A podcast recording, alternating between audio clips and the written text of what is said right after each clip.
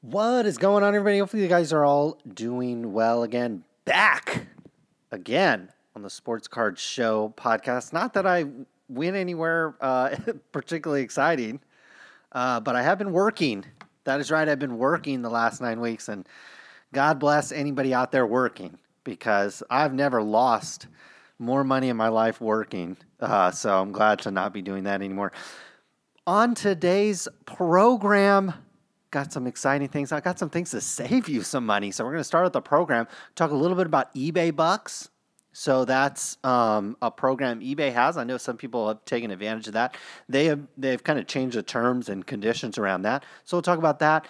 If eBay Bucks isn't delivering all the cash back you kind of need from your eBay purchases, I've got another site that I've actually been using. I've been making a lot of uh, like online purchases for my home and for our, our you know, our family and stuff. So been trying to just, you know, hey, if you can save, even if it's like fifty cents, a dollar here and there, it all ends up adding up if you're doing a lot of shopping. So we'll talk about uh, another website I've been using. We'll talk about, uh, check out my cards. So um, we'll Black Friday and um, that kind of season, buying season. Yeah, it's still in the holiday buying season right now, but um, we'll talk about my Black Friday. I mean, you guys might be surprised, but uh, I did run, I didn't even run, I ran a modest sale, I think, two of the days, but uh, boy, I didn't even really try to sell that many cards, um, so we'll talk about that. Talk about P S A. I've kind of like a, a whole jumbled topic of like P S A, uh, I have like a million dollar idea that somebody, that I'm actually surprised, I don't think I've actually ever seen it attempt, maybe it's been attempted in the sports card business. I just had, no one's ever, ta- it's not taken off. Like I've seen it in other, other, um, collectible industries, most notably coins. So we'll talk about, um, kind of P S A and a million dollar idea that I have that I'll throw out there for anybody that wants to take it up. We'll talk about price fixing. That's kind of, uh, I think definitely um, is going on, and it's been going on for a long time. And it goes on not just in kind of higher end or even mid mid mid range kind of selling sports cards and memorabilia. It goes on in the stock market. I mean, there's all kinds of price manipulation, uh, all the way to the highest level, all the way up to the Federal Reserve. There's all kinds of manipulation on on the. the currency value and, and how much money is in circulation, and interest rates is all manipulated, uh, essentially. And so talk about not necessarily, th- we'll not talk about interest rate manipulation. We could have an entire show on that, but we'll talk about um, kind of the price manipulation on like, like higher end, really high end uh, trading cards, and how something like that can easily go on when there's not that many of them trading hands, or that many people really selling them or interested in selling those cards. Um, it, the, the the the the amount of buyers out there can be subject to some price manipulation. So we'll talk about that. We'll talk about um, college football briefly. I have not been watching as much college football this year, unfortunately. Last year at this time, I did take an extended break from the podcast, and it was because I was watching college football. Now, the last uh, nine, ten weeks or so, I wish I could say all I've been doing was watching and writing about college football. That has not been the case this year. Not there just hasn't been the incentive, because daily fantasy in general has um, kind of cooled off, but they don't allow betting on the college sports anymore, and that really kind of uh, took the air, obviously, out of a website that I had.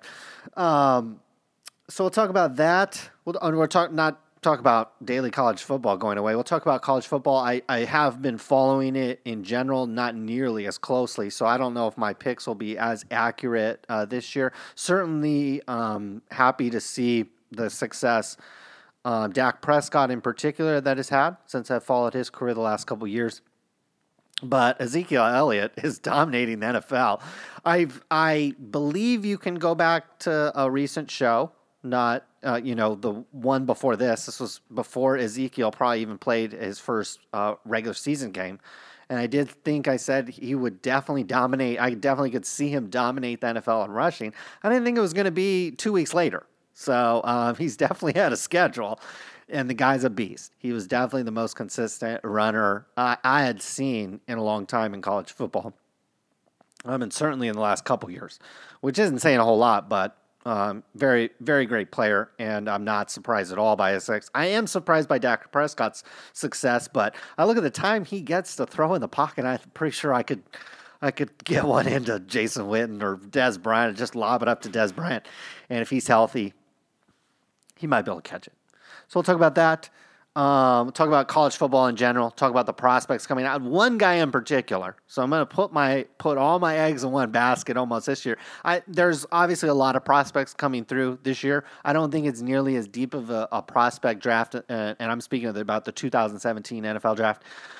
I don't think it's as deep or as you won't. I mean, I don't know yet. It's still it's still early. Obviously, we're we're coming up under the bowl games right now, but. Um, I have one guy in particular who's pegged right now as like, I think, second or third round pick, uh, but first round talent for sure. And we'll, we got some Panini stuff. So they've, they came out with a product that was highly questionable. I haven't even seen YouTube videos, but I've seen enough of it. Just some scans of Panini Replay. And apparently they have some kind of apology or some kind of something coming, but they've been trying to delay that or try to maybe put that off. So we'll talk about that.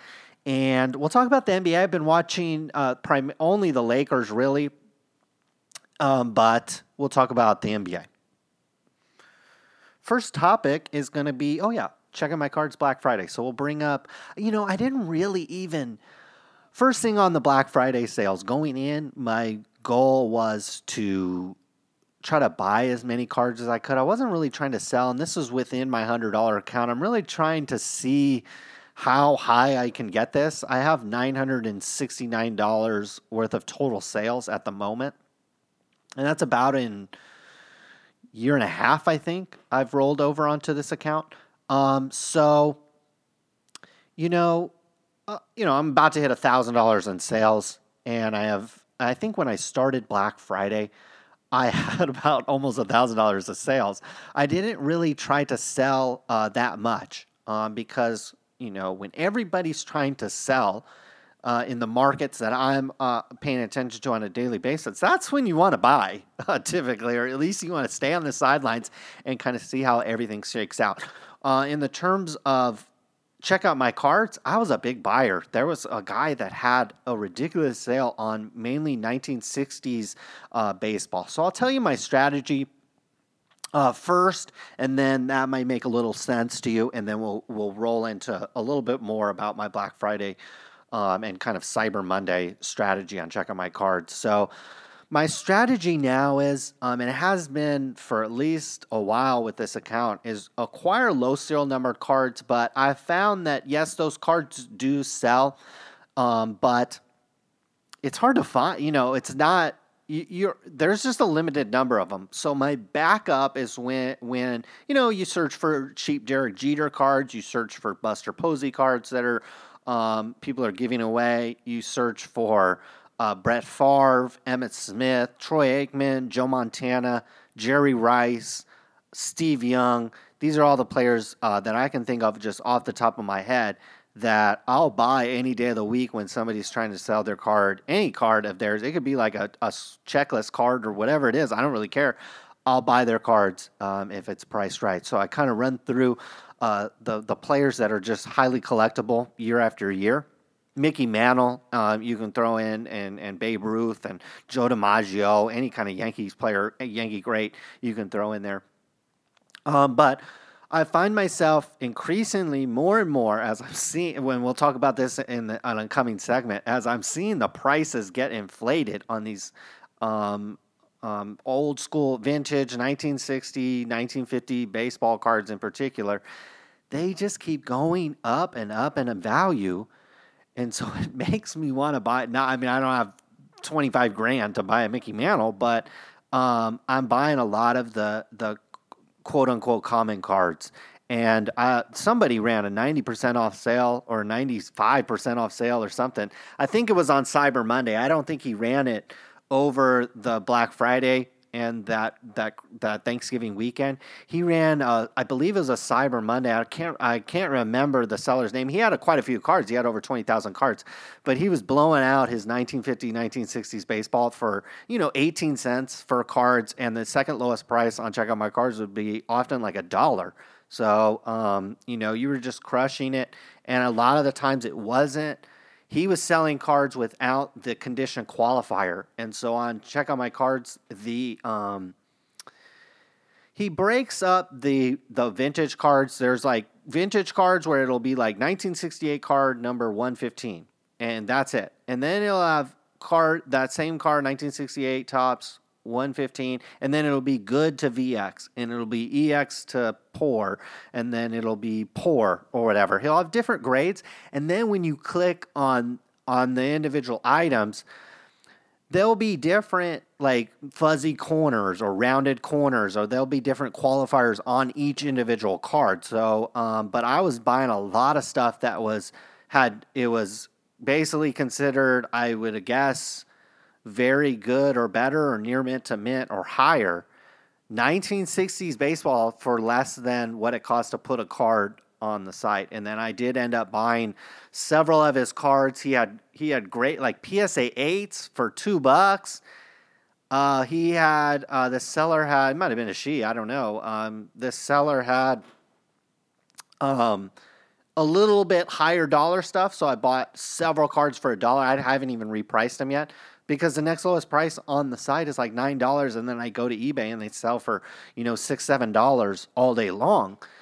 And that's usually in less condition than what I got. And so um, it kind of segs. I, I don't want to segue into um, my next uh, segment yet, but I, I'm hoping that um, I know, I believe that Check Out My Cards has a deal where you can grade grade your cards. Um, they'll send them into B G S. I don't think he has a deal with P S A. I hope that Tim from Check Out My Cards is listening at the moment, and uh, or somebody from P S A is listening at the moment and calls Tim. That's probably the the person that, that really should be making the phone call, because I would love to be able to take these vintage baseball cards that I got for eighteen, nineteen cents, then pay a submission fee into P S A, even if it's ten dollars, eleven dollars per card. I feel like I, the cards that I got were in such good condition that I really would like to send them to P S A, and I'd love to be able to do it all through Check Out My Cards. Right now, you can do it with B G S, and with most any other cards that I have on my portfolio. I have I have nothing against B G S or Beckett. I personally, I think all these grading companies are ran the same way. The better the customer you are, the better grades you get. And, you know, these, like it or not, The, the that's the way these companies are set up, and that's the way these companies are built. And so, uh, I, and my million do- to really tease, I could really segue into our, uh, my next segment on this, but to really tease my million dollar idea, it revolves around the fact that P S A is set up as a public company, and they pay a dividend, and they need to hook up their shareholders and their employees. Beckett is set up to where B G S probably really pays a lot of the bills. And so if they were slapping eights on cards and P S A was slapping nines and tens on everything, of course P S A would get all the business. And so these guys are set up to where they have to basically give away good grades on cards. I mean, it is subjective as it is, but the better customer you are, the better grades you're going to get from P S A or B G S or from any of these companies. And I have a million dollar idea that that revolves around that fact. That these companies are kind of lazy. They're not checking patches. They're not checking if the patch is real. A lot of these autographs get by them. So there, there is a way to, um, you know, instead of competing directly with these companies, you can actually leverage their inability or their maybe weaknesses. You can actually leverage it and actually turn it into your own business. And there's there's two companies actually off the top of my head that are doing it in coins, and one easily, I think, has to be a million dollar business. Uh, I don't know about net income, but they probably do a million dollars worth of business just in what I see. So that's a fat tease. Um, to get back to Check on my Cards. So I was in a buying mode, and I, I I mean, I was all over this. I mean, he was selling nineteen fifty-nine Tops. I have one. I actually sold one. I bought it for twenty cents. I sold it for forty-two cents. That was on a, that was, a, I took a, a best offer, or the guy made me an offer on that one. but I haven't even priced a lot of it. I was a big buyer. I think I came into Black Friday with about thirty bucks in my account, which doesn't sound like a lot of money, but when you're only buying cards for twenty cents or eighteen cents, somewhere in that range, it took a long time. I remember getting da- back down to about a dollar or getting down to about a dollar in my account. And I was actually kind of tired. I was kind of tired of buying, kind of tired of clicking buttons. Um, since Black Friday, I'm now up to seventeen dollars. So I've actually sold through a lot of cards. The funny thing is, is during, I ran a modest twenty percent off sale. I figure twenty percent off is not even really a sale on checking my cards, because if you cross-sell onto Amazon and you cross-sell onto eBay, you're you're paying a twenty percent commission anyway. So if you offer a card twenty percent off, it's basically as if it got sold on eBay and Amazon. So I, that was the only sale I ran. I might have ran a little bit deeper sale on, on Cyber Monday. I might have ran a thirty or forty percent off sale. But I really wasn't interested in selling my cards because uh, on the Saturday and Sunday in between Thanksgiving there, right after Black Friday and right before Cyber Monday, I didn't even run a sale. And I was selling cards for full price. So I was like, why would I run a sale? Why would I, even at twenty percent off, when I was selling cards for at full price? So I really just played that game this year. I played the, hey, I'm just going to sell cards at full price and, you know, or and or twenty percent off or a small discount, and that's it. And, if you know, guys make me, an, I mean, like, if you make me a forty, fifty percent offer on checking my cards, I'm going to accept it ninety-nine percent of the time. So, um, you know, but. Hey, it was actually a pretty, I think it, the strategy worked out really good. I'm glad I didn't run through a bunch of inventory. I was looking at my, um, through my inventory and how many, how much fees. If you click on like store, uh, seller credit history or whatever, you can, um, store credit history. It's down on the bottom of kind of an account menu there. They have on Check On My Cards. You can see how much fees you're paying per month. And I'm only paying two dollars worth of storage fees because I have, a, you know, about two hundred. I have about a, I have thirteen hundred cards in my inventory, and obviously about two hundred or so are priced over that seventy-five cent threshold. So about twenty percent of my inventory is is a little bit higher dollar, um, but that's not that much. I was just, I mean, I just made a sale just before I came on air. I bought the card for ninety cents and I sold it for two dollars and forty cents. So, I mean, there's almost, uh, you know, there's over half my fees back in a month right there, and we're only halfway through December. So, um, I just want to hold, hold on to the cards. You got to figure, too, a lot of people just went through, made a bunch of Black Friday sales. Now those people have money, and it's like, do they really want to cash out, or, you know, are they looking to cash out? C- certainly some people are, but there's definitely got to be a lot of money flowing through the site right now. And so having some cards to sell right now at full price is definitely what, what I was trying to do. Now, obviously, a lot of this changes if and when uh, the fees change. But for right now, you know, I'm I'm just looking to buy quality cards, and I'm trying to run at a triple up margin. So essentially, if I buy a card for a dollar, I'm looking to price it for three dollars or more. And obviously, that narrows the amount of cards that I can buy, but inside this account where I only have, I'm limiting myself to only one hundred dollars worth of original capital, you do have to be far more selective. Um, I think if you had a one thousand dollars account, then you could you could open it and be much more wide, maybe start at about a, at least a fifty percent margin, because you got to remember you, you're cashing out at twenty percent. And a lot of this stuff doesn't sell. I was just going through my inventory actually today and kind of reducing prices on stuff. And luckily something did sell. Um, so you can go, if you go into your inventory manager, then you can sort by um, cards acquired long ago, I think is the term they used. And so you want to do that. If your inventory is not moving or you're paying storage fees on some of this stuff that's kind of sitting around, Uh, drop the price on it. You know, you don't necessarily have to run a sale all the time. Um, like I said, I have an example that actually happened to me today. I dropped a price on a card that I probably had at three ninety-nine or two ninety-nine. I was being too aggressive on it, and I dropped it down. And the guy made me an offer. I only made thirty cents. I bought the card for eighty cents, and I sold it today for a dollar ten. And and that was on. A, I probably had it at a dollar ninety-nine. Um, So, but it frees up a, do- a dollar ten's a, a good amount, especially when guys are, are selling nineteen fifty-nine Topps cards for twenty cents. I mean, all day long. So you definitely want to, um, you know, ba- it's just, it's really like, this is exactly, you know, the, one of the reasons why I really like Check Out My Cards and it really appeals to me is it's exactly like trading stocks or having like a broker account where, Um, I know a lot of people listening probably have kind of like a four oh one k thing or an I R A thing where it's kind of like you might have employer match where you, it's just kind of automatically deducted from your checking account or your paycheck, I mean, and it's put right into an, a Fidelity account or one of those um, kind of accounts, and you've probably picked, you know, a handful of investments, and you just kind of sit there and you probably only bring it up every once in a while um, when maybe the stock market's in the news.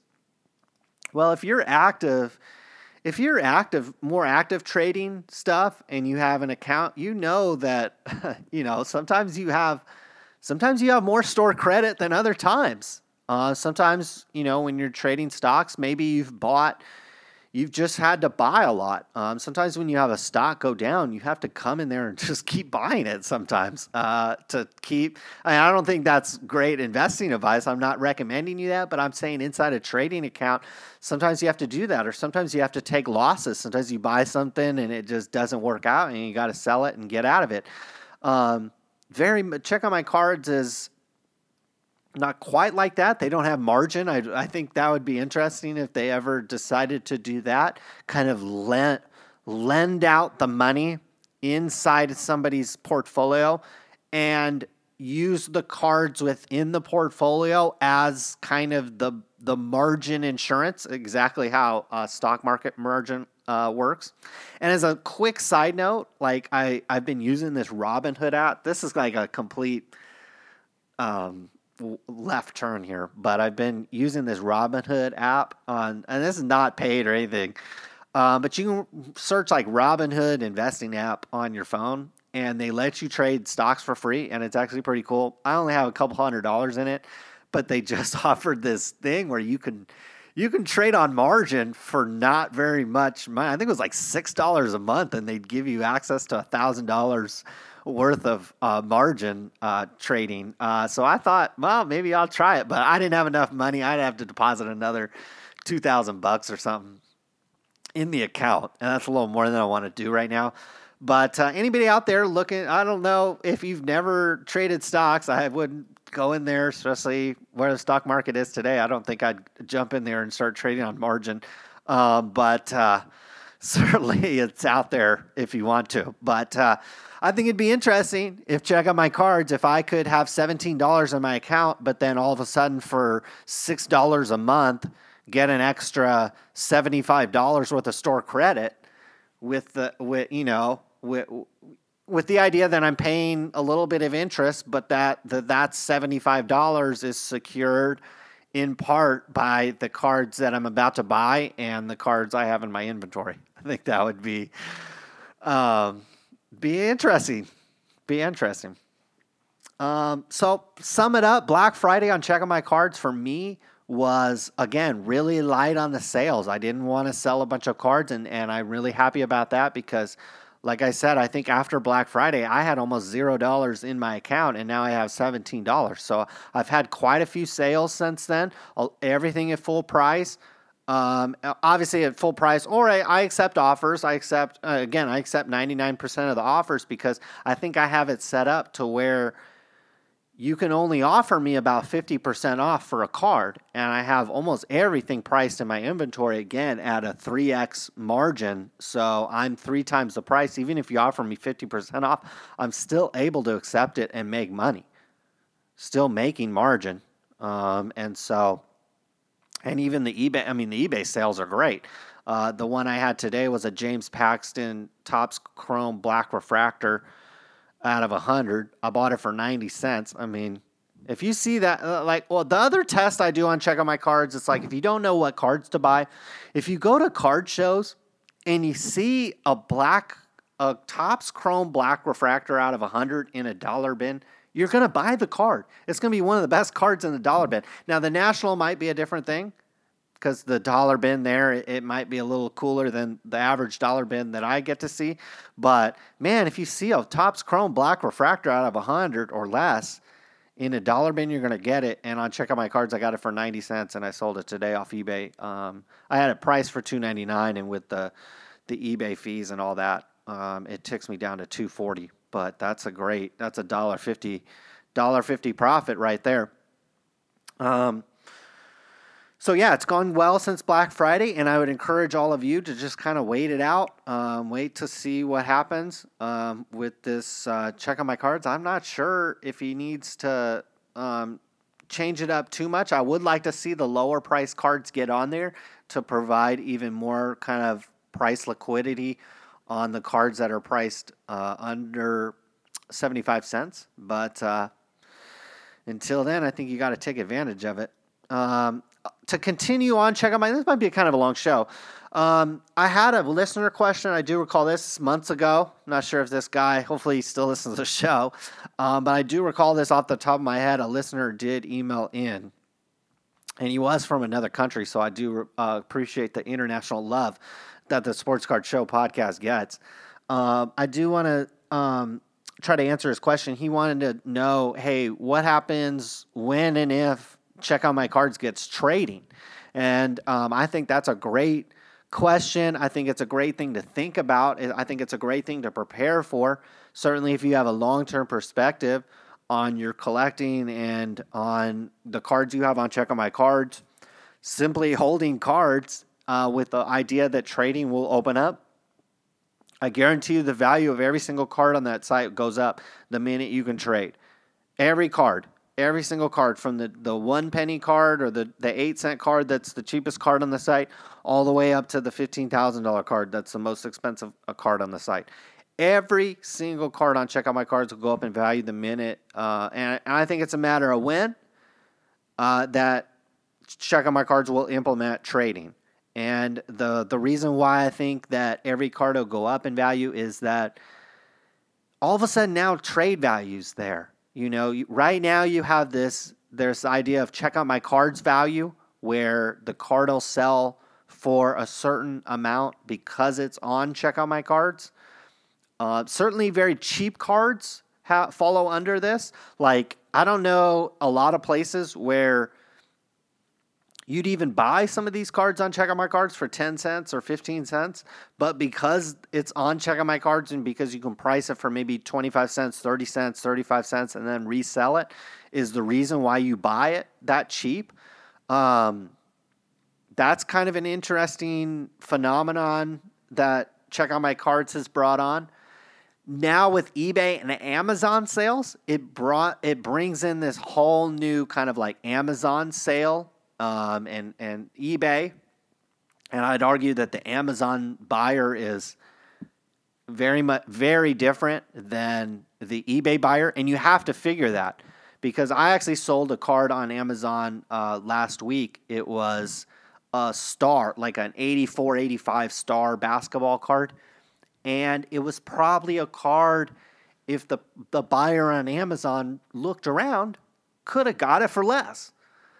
But for whatever reason, wanted to buy it on Amazon, likely because, um, and I, I, this might be a segment on the show at some point today, but I do want to talk a little bit about Amazon at some point, because I just feel like no one's utilizing it in the sports card business, and Amazon is destroying e-commerce right now. I mean, they're absolutely, if you do any research on in e-commerce, like it, the conversation starts with Amazon and ends with Amazon. It's like A to Z, just like their logo, okay? Uh, and nobody in the sports card business is really leveraging how big it's got. Um, and I know, yeah, eBay's still there, but uh, and I don't think the eBay sales are really growing or, or, or necessarily slowing that much, but nobody's adding Amazon's power. May, maybe I'm wrong, but maybe some of these guys are using their fulfillment, but at least use their fulfillment. But anyways, we might talk about that more later. But I want to talk about this idea. Once there's trading on Check Out My Cards, um, I think it, then, you know, we have eBay value that that has now opened up a lot of these cards. If you had bought on bought and sold on Check Out My Cards before the the eBay change, and even the Amazon, before Amazon came on there, the higher dollar cards moved much slower, and you would have your price, your card price, maybe more competitively than eBay, and you'd watch sales peel off on eBay. You'd have an autographed card of whoever, and maybe it's priced for eight dollars on, on eBay, and they sell for that much. Well, you could have it priced at five ninety-nine on Check Out My Cards, and it wouldn't move. You wouldn't even get any offers on it. Uh, that has completely changed. Uh, not, maybe not one hundred percent change. I'm sure there's certainly instances where it doesn't move as quick, and eBay is gobbling up still a lot of the sales at that at, at that kind of mid-tier dollar to five dollar range per card. Uh, but I've noticed, just for me, it's it's totally changed my strategy within the, the little one hundred dollar account that I have. It's really changed my strategy. In the beginning, obviously, I was trying to buy really cheap cards and just kind of double up and flip. Um, but once the eBay came in, it's now I'm trying to buy cards for a dollar and reprice them for three. That's really my sweet spot I've found. It's really buying the card in that eighty to ninety cent range. Um, again, into a dollar, dollar ten, somewhere in there. Um, and pricing it right at two ninety-nine. I've sold a lot of cards at two ninety-nine. I mean, you end up collecting about two sixty or so. Um, but yeah, it's just that, again, to, to kind of finish my point on this trading, is that, um, you know, the eBay value has really elevated the, the price of the, the one dollar card. But I can think trading, that's going to be across the board, to, because to get a trade done, you might be able to trade like a thousand boo cards, just garbage cards that you don't even want, that you have priced at maybe like eight cents and they're not moving. You're going to be able to trade all those cards for something now, instead of them sitting in your account and, and not having it be worth, almost worthless to you. You'd almost have to price them all at a penny or two to blow them out. Well, now you can kind of trade it. And maybe there is more, but maybe you can get closer. You're not going to get full value for that. Maybe you can get closer to it. And it's certainly going to be um, helpful for anybody that has that dollar to five dollar card. Those are going to be heavily traded, but um, certainly the, the twenty and thirty and forty dollar card might pr- provide even more liquidity there, because I would I would think a lot of times people desire that twenty, thirty, forty, one hundred dollar plus card, but probably only has half the money. You know what I mean? He wants the one hundred dollar autograph, but really only has forty dollars in cash, but might have a lot of other cards sitting around that certainly are worth something, but maybe aren't quick sellers unless you do fire sale type prices on them. So you might be able to package up a group. Uh, I think it'd be nice if you could mingle a little bit of store credit in with, with trades. I think it'd be really interesting. Um, my hope, this is only my like one little pet peeve about the whole thing, I hope like ch- chat is not involved. I don't, I, I think that would be like counterproductive uh, to the whole trading process, quite frankly. I think like the more that it's automated, where it's just, here's a card, here's some money, do you, yes or no on a deal.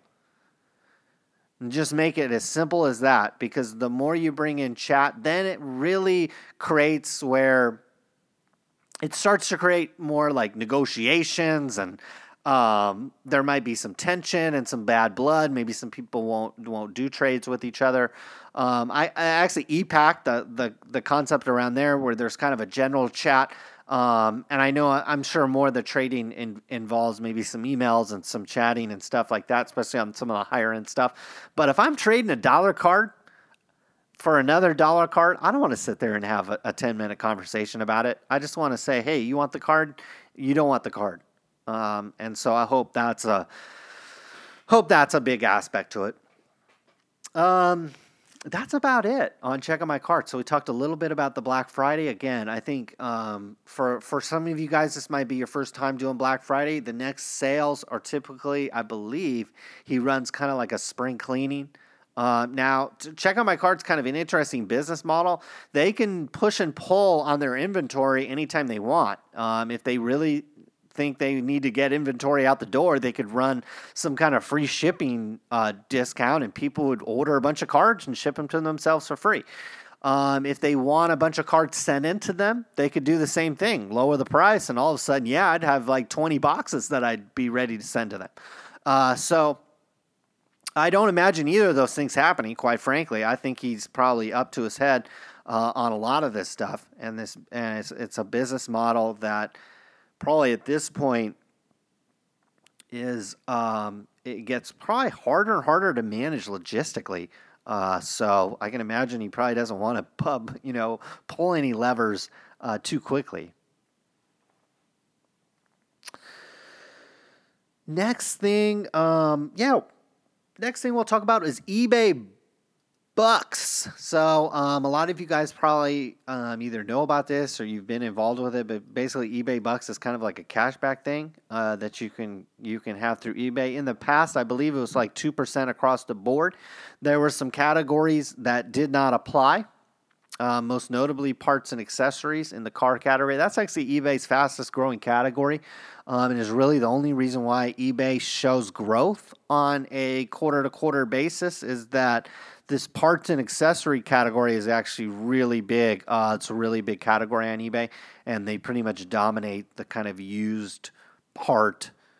Um, and I can see why. It's a, it's a specialized niche.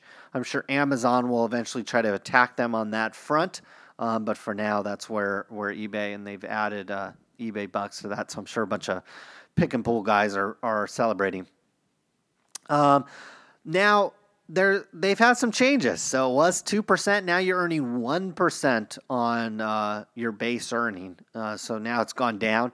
Uh, however, they have removed the five dollars minimum. I know I ran into this. I would rack up two dollars and fifty cents in eBay bucks because I don't really spend that much on eBay. I have made a couple purchases, and that's why I'm talking about this. I have made a couple purchases on eBay. Um, not baseball cards. I bought, if you ever really want a really nice paint sprayer, uh, Graco, G R A C O, makes, in my opinion, some of the highest quality. Uh, I mean, I haven't really used a paint sprayer before, but I've bought two of theirs and uh, been heavily impressed with the results uh, that I've gotten. Um, I mean, it looks looks perfect. It looks probably better than if I paid somebody, honestly. Um, so, um.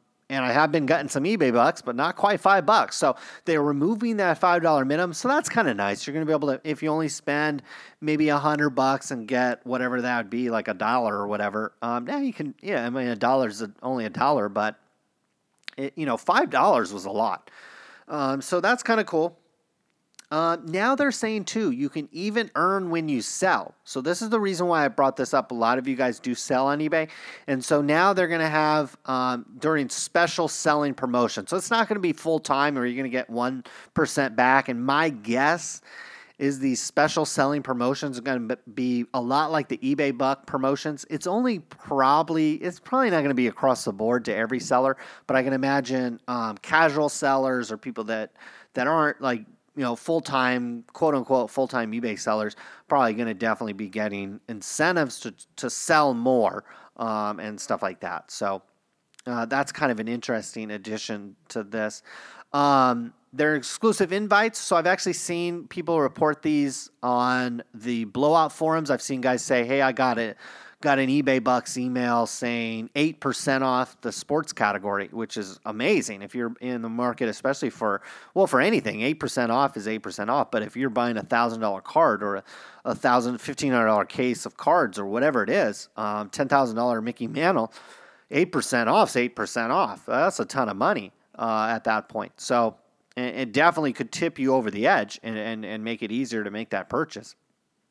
So um, I've seen people um, report that, how more frequently it is with this eBay stuff. I, I have no idea. Uh, but I just wanted to bring that to your guys' attention, especially that you, you're going to be able to earn eBay bucks when you sell. So, and it says during um, during special promotions. In the fine print, they say there is no base earning on selling. So don't expect... Um, you know, this all the time, but occasionally it looks like you will get a promotion for selling. And so if you're an occasional seller, you might wait until you get that eBay buck promotion, and then you're able to sell something, get some money, and then also some eBay bucks on top of that. So I just wanted to bring that to your guys' attention uh, if you haven't seen that um, already. And actually, I see in my email, too, I got eBay. I would get these three earn three X eBay bucks, which was kind of cool, but it was typically only for one day. So unless I had something in my watch list, it was hard to take advantage of that. But I do know I've taken advantage. I took a, uh, advantage of that with a gold coin. Um, I'm always in the market for coins, and anytime they – these aren't always in the coin category – But um, when they are, I can I can kind of scoop that up, and it's kind of nice. The second thing I wanted in terms of like getting cash back on eBay um, is I wanted to. A lot of you guys probably use this site um, in general, but it's called Ebates, and it's E B A T E S. And I've been using this site for just, uh, I've known about it for a long time, but I haven't done a ton of shopping online. I don't do a ton of shopping in general. But, um, you know, when you buy a house, you're buying stuff at Lowe's all the time and Home Depot, and you're buying, you know, you're buying stuff from all over the place. And, you know, you start doing the math in your head. You're like, wow, if I spend all this money and I could just get a couple percent back, I could then, you know, maybe do this little part in my kitchen. Um, so, uh, and you know, it's gift giving time. You're buying a st- lot of stuff online. If you can save a couple percent here and there, it's actually pretty cool. But what I noticed was... Uh, eBay is a part of this, and essentially what Ebates is is it's uh, uh it's, it's at its core it's like an incentive affiliate site. So essentially what eBay does is it has affiliate deals and probably um you know like one-on-one deals with retailers like eBay and Macy's and the and all these places. And typically eBay and Macy's, to a normal affiliate, they might give you, we'll call it ten percent of the sales. So if I bought something for one hundred dollars and I clicked through your link, then the affiliate would get ten dollars. Now, most affiliates just put that ten dollars in their pocket and go home, or pay, or you know, pay for content or pay for, for whatever the site needs. What Ebates Bates does, and, and this is a, a, a typical model within within almost all affiliate program, any any niche, is they give you the some of that cash back. So instead of keeping the whole ten, they might give you eight dollars back. You know, they might be real aggressive with it, and they give you almost all the money back. Um, and so Ebates uh, basically does that, and eBay is a part of it. Now, the thing with eBay and Amazon and a lot of these, really the platform providers like eBay and Amazon, they only offer cash back in certain categories. So it's whatever category they're trying to promote or whatever it is. Um, but, and, and then sometimes on eBay, things are put in the wrong category. So sometimes you can take advantage of things in that sense. Um, now I'm on Ebates right now. I don't see the sports memorab- I do see collectibles getting three percent cash back, but I don't see the sports collectible and cards um, on here. However, I do recall just a couple weeks ago seeing it on here, and I believe it was the highest one at like seven or eight percent. So you just want to maybe um, get up on eBay, or Ebates, I mean, and just monitor it. I don't think the sports uh, cards and memorabilia category offers cash back all the time. But um, it's something that you might want to um, monitor. You know, a five, six, seven percent off, even on a, a sixty dollars purchase, seventy dollars purchase can add up. And I know that I've, you know, since I've signed up for Ebates, I've gotten forty-eight dollars and fifty cents. They show your lifetime cash back all the time. And so far I've gotten forty-eight dollars and fifty-three cents. I've only think I've used this site for for about eight, nine months now. Um, so it's not even been a whole year here. And I don't do heavy, heavy shopping, um, but I do take advantage of sometimes they have double cash back on things. Um, I definitely have, have bought things through this um, and saved some money before. Um, lastly, and this is a really um, this is a really money saving tips. And I don't know if it works for eBay, um, but what I've done, especially sometimes I need to buy uh, tools, especially in the last uh, six months.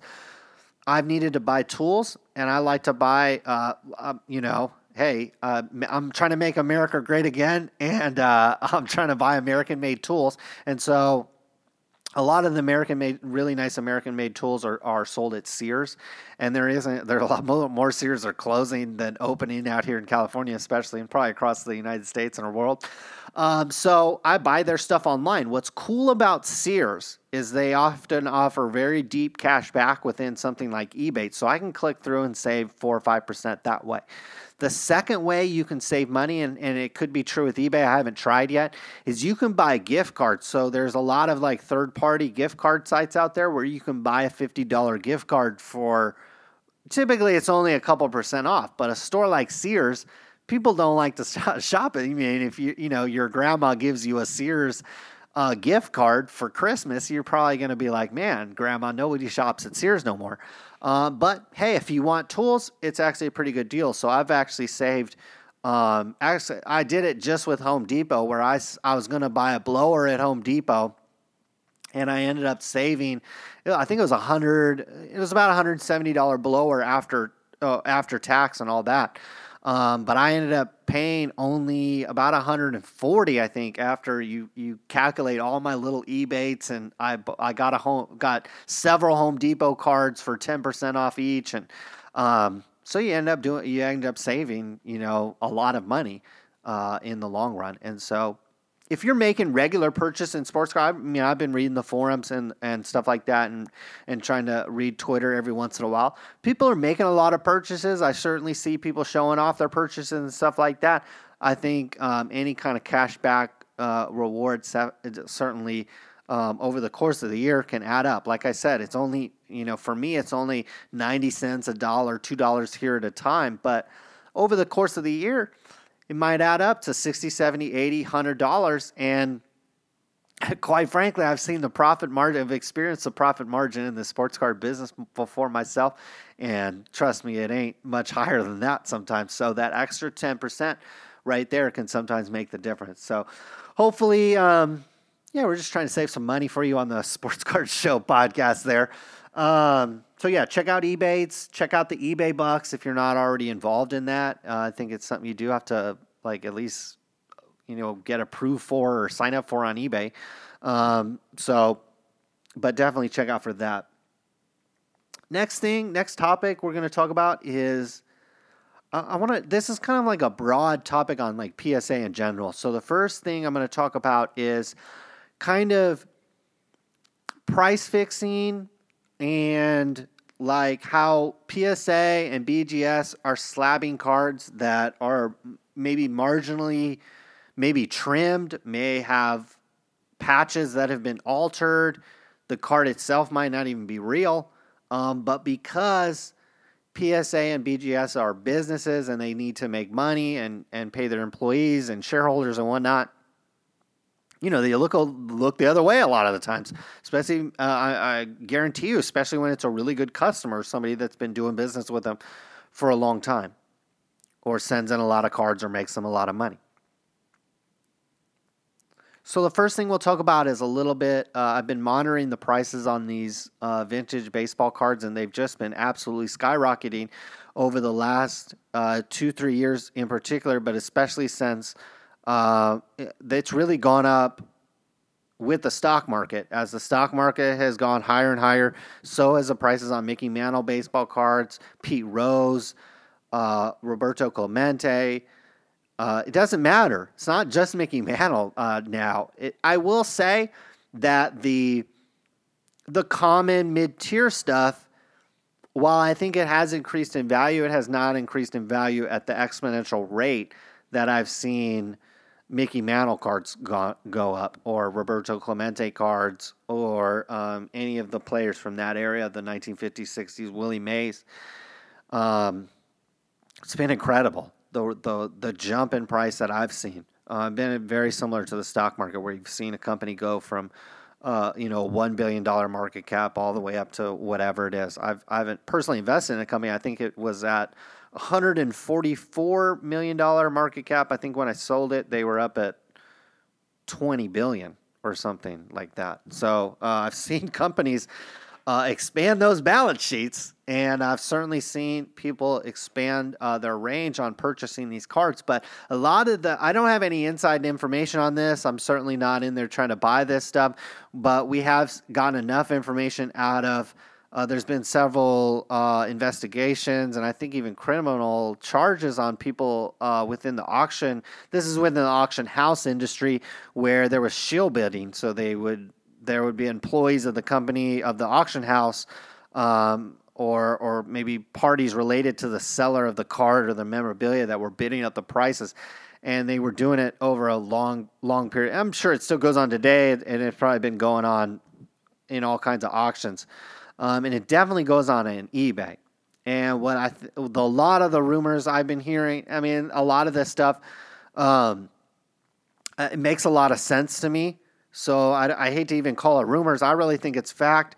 That uh, especially with this high grade stuff, to where it's P S A. When I say high grade, I mean P S A nine, P S A ten type, type stuff. With the nineteen sixty stuff, it's it's typically P S A eight and P S A nine, since P S A tens are almost either non-existent or or so rare they never change hands. But even the P S A eights, P S A nines might have population reports of less than fifty cards, um, and so. You know, you got to figure a lot of them are in the hands of collectors already. There's not a lot of get, getting graded at that level, even though P S A and B G S have probably gotten more generous on their grading standards. They're not grading, they're not diluting.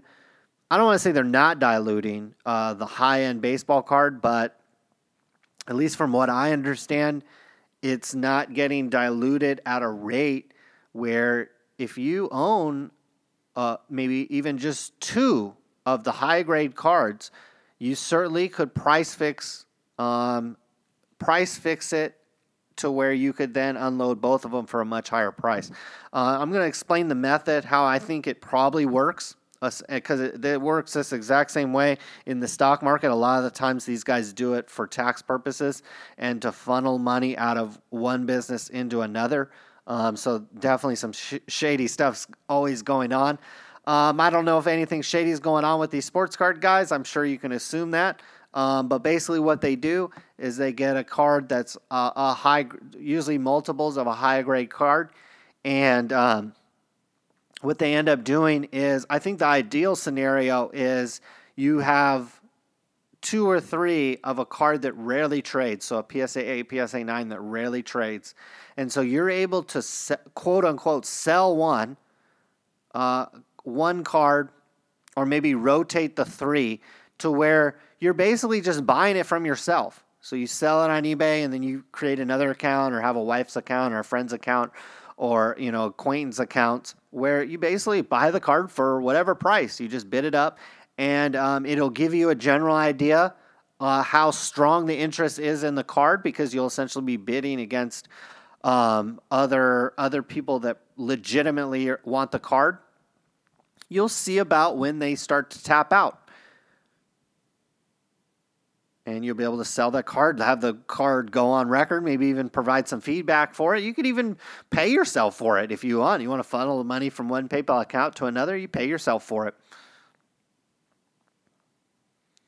And then you repeat that process and just hope the price, you know, you continue. I mean, you might have to then bring a third shill bidder in, because if there's not enough interest in these cards, or if the one or two guys in the world that want the card for ten thousand dollars stop bidding at ten thousand dollars every time, eventually you're going to have to get another bidder in there and start pumping up the price, get it to twelve thousand dollars, thirteen thousand dollars, fourteen thousand dollars, get the cards to start selling for fourteen thousand dollars, fifteen thousand dollars, sixteen thousand dollars. And then uh, once you hit a price or whatever whatever price you're trying to, to reach, then um, your hope is to unload those cards for that elevated price. Uh, and now it's actually gone, I think it's gone to the extreme on some of these things. I've seen some of these cards go for where they were just uh, maybe a ten thousand dollars card just a few years ago, now are selling for eighty thousand dollars, ninety thousand dollars.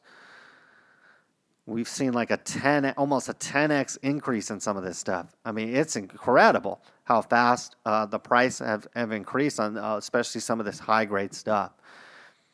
And, I, and again, I don't know if the price has increased necessarily as much as the people that are controlling the prices of these cards or controlling the sales of them um, are just increasing their their egregious uh, shill bidding on the cards. I don't know if people are actually selling these cards for this amount and someone's actually forking over that amount of money um, or not. I, d- I definitely believe it to be the case um, a, a certain percentage of the time. I'm not saying every Michael Jordan B G S nine point five uh, that sells for twenty grand isn't fake, but I guarantee you people put up those cards for sale without any intention of selling them. They have an, another bidder on, on the other end that they know is going to bid it up to a price to where, sure, if it sell, if some crazy guy wants to bid over that, cool, he'll sell it, but it's really just an illusion. So be careful out there, especially if you're on the high end. If you're on the high end, you know, just know that you're you're you're a whale, okay? And people in this business love to take advantage of guys that have a lot of money or like to spend a lot of money on cards. And just be smart about your purchases. Just know that there's not that many guys competing against you for the sale or for the purchase, okay? There might only be two, three, four other guys in the whole world that have that kind of money and the willingness on top of having the money to buy the card you're looking at. So you don't need to go crazy. Uh, but hey, if you get eight percent back on Ebates, then you can, you can thank me and shoot me, shoot me a couple bucks if you want. Um, but just be careful. I, I definitely, I mean, pri- I'm not breaking any news here. I'm not trying to break any news here on the Sports Card Show podcast, but I'm just letting you guys know this price fixing, I think, is it's it's either gotten taken to a new level or I don't know. I really don't know. I just seen the price of a lot of cards uh, skyrocket over the last couple years, and quite frankly, the new the the. I have seen my Trout cards go up in value. I've uh, obviously Chris Bryant. Congratulations to any longtime Cub fans out there that have been waiting a long time on a World Series. I'm glad your team finally came through. And I was confident at the time when they were playing the Giants that whoever won that, that series was going to win the World Series. So I'm a little bitter about it because I'm pretty sure the Giants would have would have somehow pulled it out.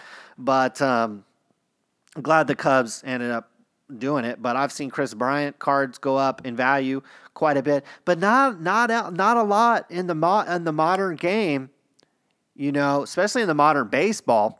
And we've seen it with the modern baseball when Topps tries to come out with like a super premium set.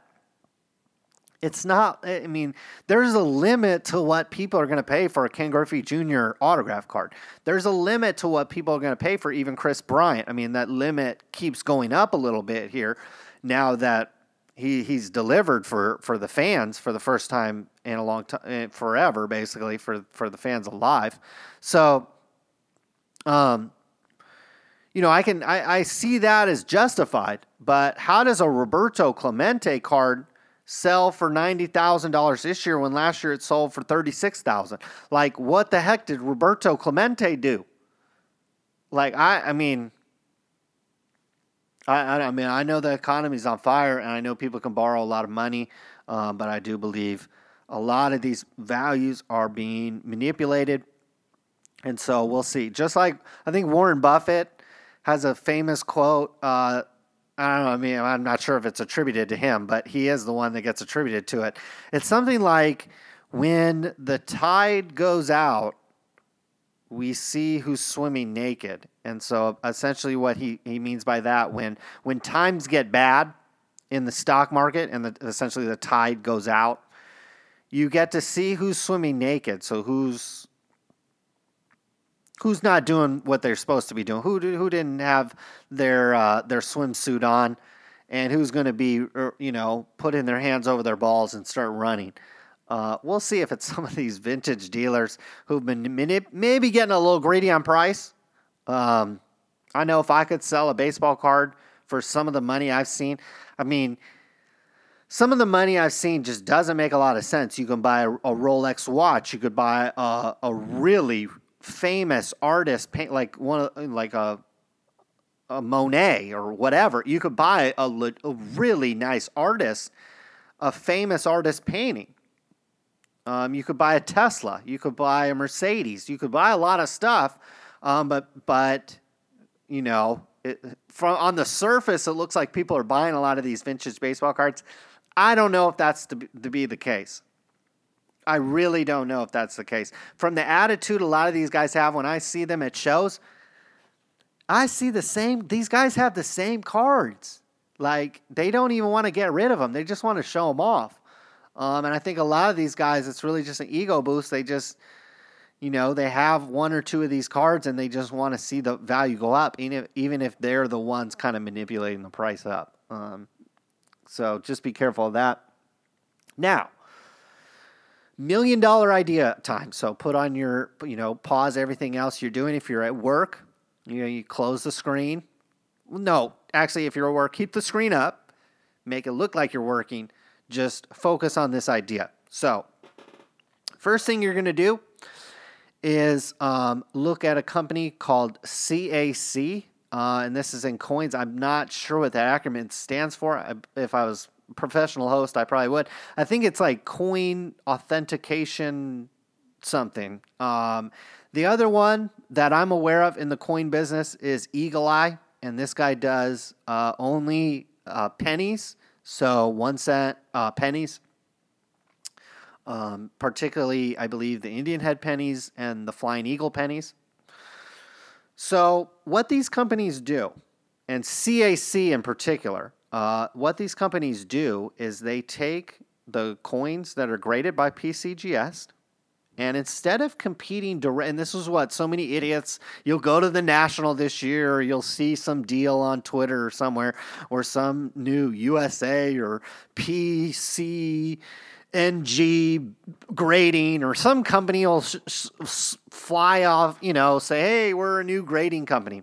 That's such a dumb idea.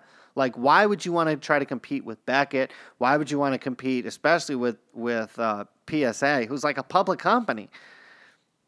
And can just raise money just by stop paying a dividend. I mean, this company pays like almost one hundred percent of their profits in a dividend. They could stop that and have millions of dollars uh, flowing through the company.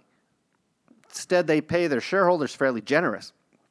So um, it's why compete with companies like that when you can you can actually leverage their inability to grade stuff accurately and precisely, and do exactly what C A C and this Eagle Eye coin guy does in uh, the coin business. Now, both those were set up by, uh, from what I understand, uh, very reputable and very well-respected people within the coin community.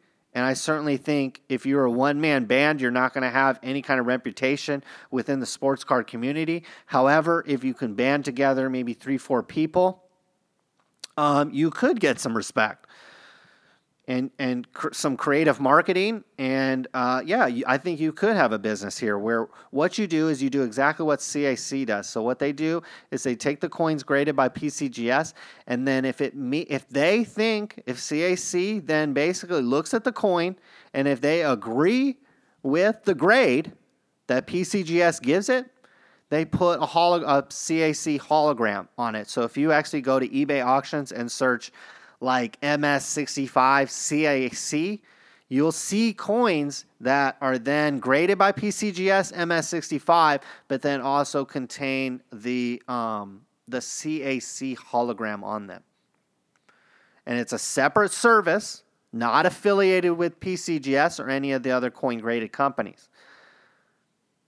They don't do any slabbing. All they do is stick a sticker on the on the slab. So it's a, it's a great. I think it's a great business model. It's not putting you in direct uh, competition with Beckett. In fact, you actually need those companies to do well, and you need them to continue on kind of the status quo business model, which is we'll give you guys good grades the more cards or coins that you send us. But as collectors, I've seen stuff just recently, just this week on a forum, like, you know, oh, don't buy that B G S card because it's it's a fake patch. Don't buy that Jordan because I don't think that's real, even though it says P S A eight on it. I guarantee you there's a lot of collectors that don't know this. uh, that don't realize this. And so part of the education process, I think, with this idea was you have to educate collectors out there. Hey, when B- BGS and P S A grade a card with a patch on it, they they are not checking to see if that patch was could be original to the card. I mean, obviously, if there's some serious alterations, they maybe they say something. But again, if it's a good customer, they're just going to slap nine five on it and call it a day. And keep the customer and keep money flowing through the company. Where you come in is, you uh, you know, a, a business could then become a third-party advocate for the collector, where it's like, hey, before you buy this card, or if you want to buy this card, get it, get it, quote, C A C certified, or whatever you want to call it. I wouldn't use C A C. I would use something else. But uh, get a little hologram and start sticking those on P S A slabs. You know, be a patch expert, or be, you know.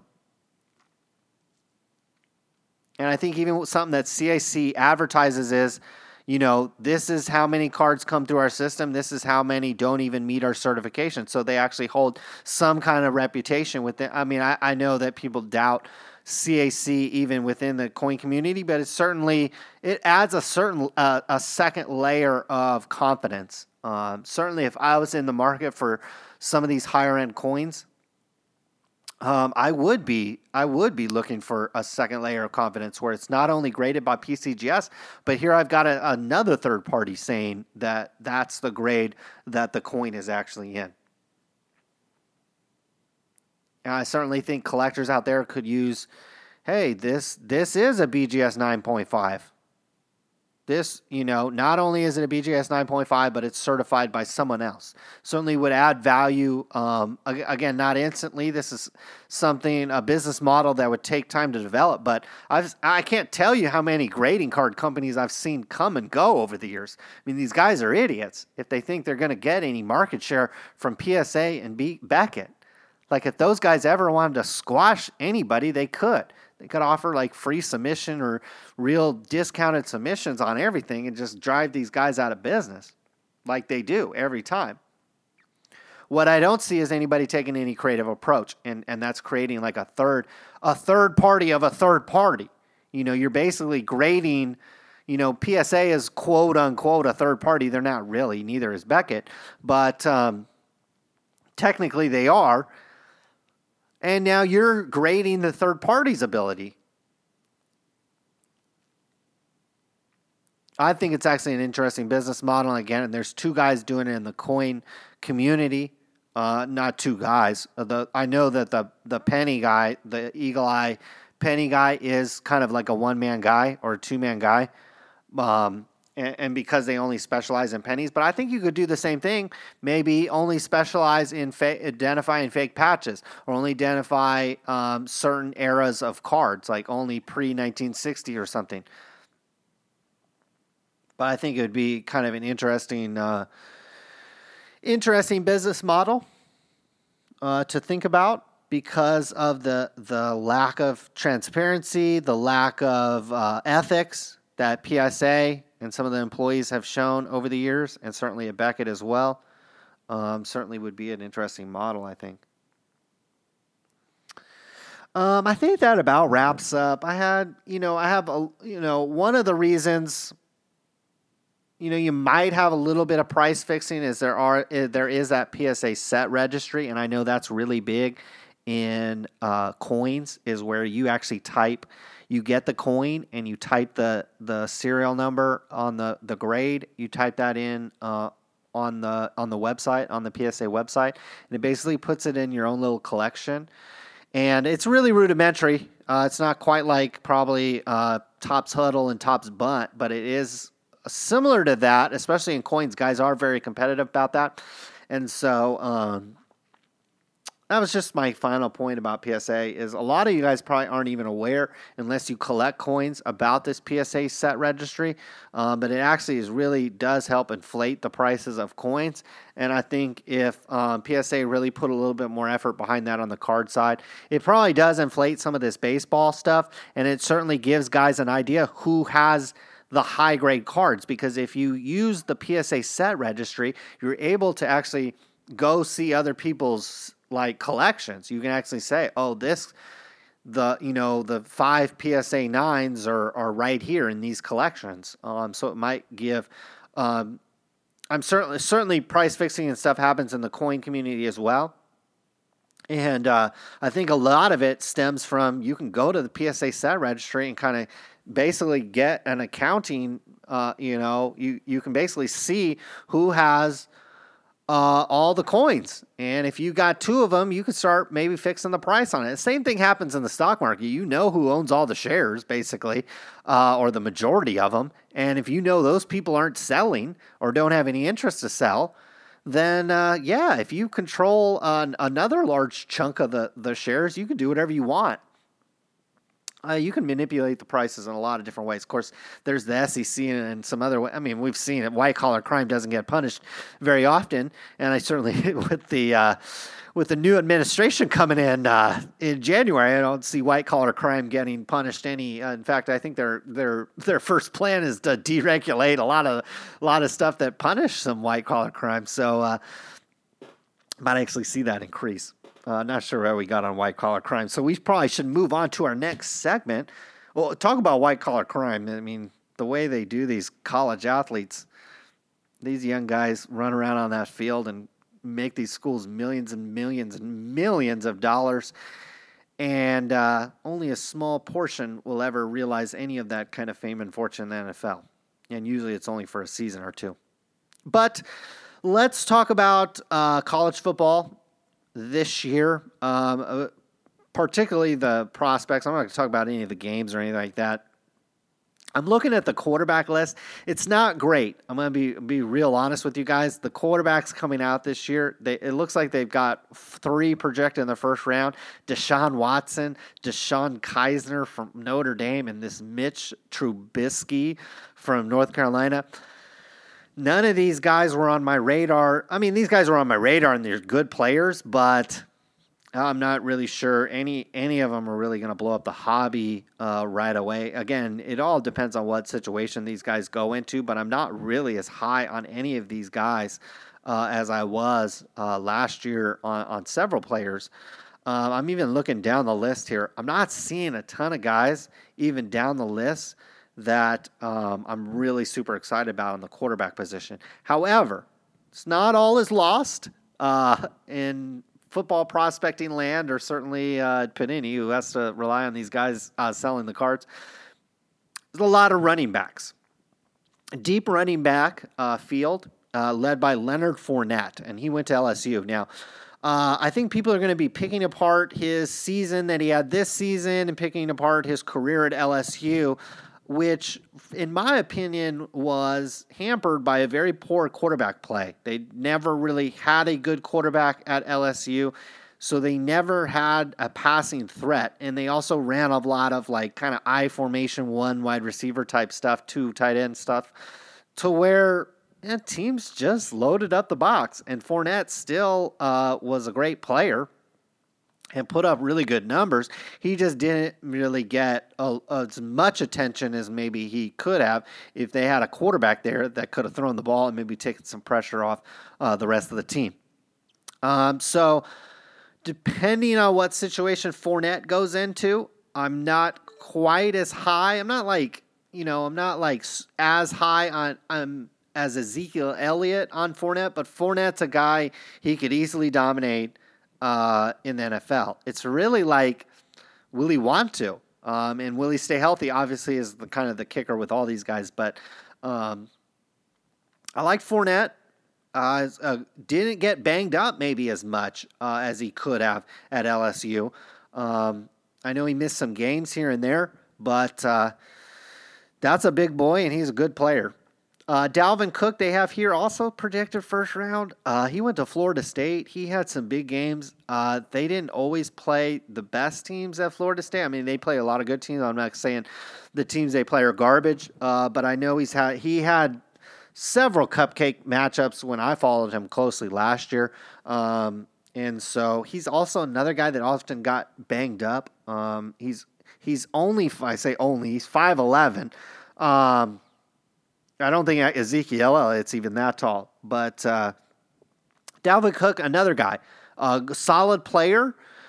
We'll see where he fits, though. We'll see where he ends up going. I think that's another guy where he could do really well if he gets put into a, a, an offensive line like a Dallas. I mean, he's not going to go to Dallas, but if he got put into an offensive line like that, I certainly could see him doing really well. But uh, you know, chances are he's going to get put into a situation where maybe the team's not as good. Uh, Christian McCaffrey, uh, it's going to be a big, you know, a lot of publicity and stuff's going to be around him. Uh, also projected to be a first-round pick. Uh, he's out of Stanford. Uh, we'll see what kind of career he ends up having. I, I have no idea. Uh, I know he's good at Stanford. He was the focal point of the offense. Uh, but I do also know he played in the Pac twelve. And quite frankly, you know, you can put up a lot of stats and you can look really good in the Pac twelve and then go to the N F L and not look like anything. Um, so we'll see. I think he has some development to do. I don't think he's going to come in and blow the doors off the league like Ezekiel. In fact, I, the only guy I really see doing it is Leonard Fournette, not Christian McCaffrey. Um, but my boy, Jeremy McNichols, they have him as a second-round pick. He's out of Boise State. This guy's an absolute touchdown machine. They have him listed at five nine, two twelve. Uh, what I like about McNichols, probably over all the rest of these guys, um, is that McNich- McNichols is a two... Uh, he can catch the ball out of the backfield, uh, and he can he can run the ball. Uh, he's uh, very athletic. I've seen him. I've seen his balance. I've seen I've seen a lot of this guy play. Not a lot this year. I've only seen him maybe two or three times this year, but he looked as good this year. I thought for sure he was a junior last year, um, but he's coming out as a junior this year. Um, he comes. I believe Jay Ajayi, who's uh, really doing well for Miami right now, went to Boise State as well and was kind of a workload back. Boise State can churn, churn out the running backs, and I really like uh, Jeremy McNichols. So he's like the one guy I'm going to tell you right now that uh, bar- barring any kind of injury, any kind of D U I, any kind of, well, even if he gets a D U I, I'm not going to be tripping about that. But as long as he's not uh, habitually drinking and getting D U Is and getting in trouble with the law. Again, I don't know what kind of character he has, not implying anything uh, on the young man. But if he stays clean and stays healthy, I really like his chances. Uh, no matter where he goes, he's one of the few players on this list, this running back list, where even if he gets put in a bad situation, I mean, I don't think he's going to be dominating. He's not going to be great. But um, he's the type of player that uh, – could be very good in this league um, very quickly. Uh, so, and that's what you're looking at at the running back position. You're not looking for a four-year uh, guy to kind of build up for four years, kind of like they can at quarterback. Um, you're really looking for a running back to really jump onto the scene really quick um, because, you know, in two or three, four years, he probably ain't going to be the same player. Um, so McNichols is a guy I think could could he could pop up real quick and be a really good player. I'm now looking at wide receivers, not loving what I'm seeing here, uh, quite frankly, because a lot of these guys uh, lost maybe a good quarterback and didn't have as good a year. And that's, to me, is always a sign. A quarterback's always, you know, wide receiver's best friend. But in college football, to me, a sign of a really, really good wide receiver is one that can have a good season with a garbage quarterback. Um, and some of these guys had good years, um, but they've got a, several guys, Juju Smith, Corey Davis, uh, John Ross. Some of these guys went to smaller schools. Um, so we'll see where they end up. There's, I would bet on this wide receiver list, it's going to be a lot of these guys that are deeper in the draft. I personally, I don't think there's a big difference between who I'm seeing ranked, quote unquote, ranked at the top to the guys. I do recognize these names down here that they're projecting in the fifth and sixth round. And quite frankly, uh, I don't see, I don't think there's too much of a difference. We'll see. Uh, what ends up happening. To me, the guy that stands out maybe on this list is Juju Smith-Schuster. I didn't follow U S C quite as closely uh, this year, so I'm not uh, privy to how well he did. I'm not even privy to how well their quarterback was, but I do know with Cody Kessler as our quarterback. I think Kessler's now with uh, somebody. He's with the Browns or somebody. Um, he's a quarterback. I think he's for the Browns.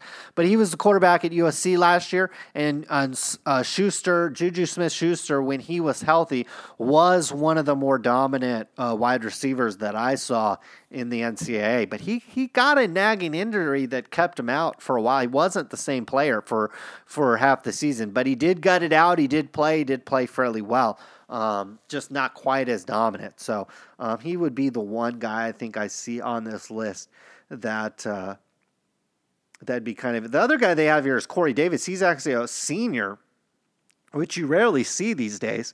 Um, and he was out of Western Michigan, but I do know that Western Michigan did play a lot of questionable teams. Um, so we'll see, but he is six three. Um, so I do recall that, but I'm sure he was six three playing against a lot of guys that were like five eight and probably like a buck eighty. So, uh, you know, Corey Davis probably could have played linebacker on a lot of the teams he was, he was matching up against. Um, but, uh, yeah, that's my college football segment. Again, I'm really hanging my hat on, really putting my reputation on the line here uh, with Jeremy McNichols. I really think if he can stay healthy, obviously with all those players, that's the case. Um, but he's the one player where I'm not really worried about what situation he goes into. Um, I'd be excited to to see how, how well he does. If he gets scooped up in the second round by a playoff team, and nobody's buying his cards, then I certainly would be a buyer. Um, let's go to, I have a couple of other topics here. Let's flip to Panini. The first thing I want to talk about with Panini is still no patch database. So I saw some people bring this up on the forum. I know this is kind of an empty promise uh, that they made, but uh, it kind of pairs with the P S A argument that I had was where, you know, people are grading fake patch cards. People are grading cards that are questionable. And it sure would be nice if these companies, especially, they don't need to have a patch database for every card. But I saw people, uh, you know, questioning, I don't know how accurate the guy was, but he said he wanted to buy three or four uh, Carl Anthony Towns uh, National Treasures autograph cards.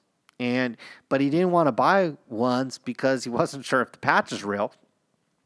And I think he even po- provided a link to one on eBay, and the guy uh, guy that was actually selling the card on eBay said, yeah, that was my card. And here's a link to a video. He actually showed the screenshot of a video of it getting pulled by a breaker. So, you know, pretty pretty, uh, pretty good evidence that the patch was actually legit. Um, but it just shows you there's a legit, legitimate patch on a legitimate card that was legitimately pulled and is being sold by a legitimate seller, and yet legitimate buyers are going to collector forums and questioning it. So there's where my million dollar idea came in. If you had a patch company where you could authenticate that patch to a better uh, reasonable degree than, say, uh, Beckett and P S A claim to want to uh, take on, there's some money to be made there. There's a customer for you right there, and I guarantee you there's a lot of customers out there, especially on the high end. Um, so, but Panini could could have some assistance there. I think they could just do a, a, a database of just the National Treasures cards. I mean, who cares about a patch that comes out of Gold Standard? I think they were maybe a little too, maybe Panini tried to bite off a little more they they could chew. Just have a patch database of rookie autograph patch cards. And those, I mean, yeah, I know more and more sets have those in them, but uh, just pick the ones that are rare. At least a start. I mean, it's better than a promising a patch day. This was two years, two, three years ago that they promised this. And so far, nothing. I think they promised it at the same time with Panini points, so pretty lame there. Uh, pretty lame announcement. Um, the other thing that we're waiting for, uh, speaking of announcements, is uh, Panini announcement on Panini Replay. So they put out this set, which was like, they called it a buyback uh, set, but it was clearly an inventory dump of stickers and stuff that Panini had laying around that they had hand numbered. Maybe they'd gotten these cards back late, or they just had them, you know, nobody redeemed the redemption for them. I don't know what happened, but they had a lot of stuff laying around. and they put some hand numbering on it to make it look like it was a buyback set, but really it was stuff that came right out of Panini's inventory, own inventory. And uh, I've actually had conversations with uh, an owner of a card company within the last year or two, and he explained to me very clearly uh, exactly what Panini does, is that they they have all this garbage in inventory, all these garbage players that don't not even in the league anymore, and they have sticker autographs or cards sitting around, and they price, they value those cards at full value in their inventory. And you might say, well, why do I care about that as a collector? Well, let me tell you why you should care about that, is Panini then goes to the N F L. They go to the N B A. They go to whoever they have a contract with. And they, they show them their balance sheet, because that's a requirement to get an N B A license, to get an N F L license, to get any kind of license from any league. You have to open your books and show them the kind of sales you do, what kind of inventory you have. Now, you tell me if you're the N B A, you know, do you want to do business with a company with less sales, less in inventory than another company that claims to have a lot of sales and a lot of inventory, so they can start moving on products right away and start making us money? So Panini walks into these these deals with the N F L and with the the different leagues and says, hey, look, we got five million dollars worth. I mean, I don't know what how much inventory they have or how much they claim to have, but they say, hey, look, we have all this cards and all these autographs and memorabilia pieces and all this stuff, and it's valued at X Y Z millions of dollars. And to the leagues, that looks impressive. They say, hey, at least if this company starts getting in trouble or whatever, and they need to send us a bill, because that's really all the N F L cares about. They just want their checks to show up, because in the past, they have not shown up. Upper Deck's, you know, been been notorious for not paying. That's why they've lost their licenses in the past. I'm sure, certainly sure every card company has been late paying, uh, certainly with players for sure. And I bet with the leagues as well.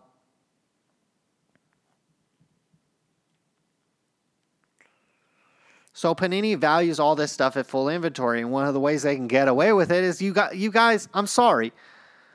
I'm going to blame, I rarely try to do this, but the people that buy this stuff sight unseen on a pre-order, it's fool me once, shame on you. Fool me twice, shame on me. Okay? And this is shame on shame on me one million time, where a company comes out with a new, a quote-unquote new product, especially Panini coming out with a quote-unquote repack product. You knew something shady, something weird must have hap- must be happening. And Panini pulled a fast one and basically unloaded their inventory at full price, because they got you guys to pay hundreds and hundreds of dollars for these boxes that were literally yielding like a dollar worth of cards, like literally, like two dollars worth of cards, if you could sell them.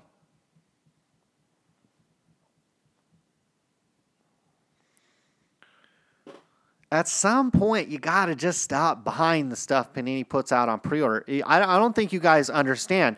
Yes, Panini puts itself in a leveraged position with the leagues to where they can come out with this stuff.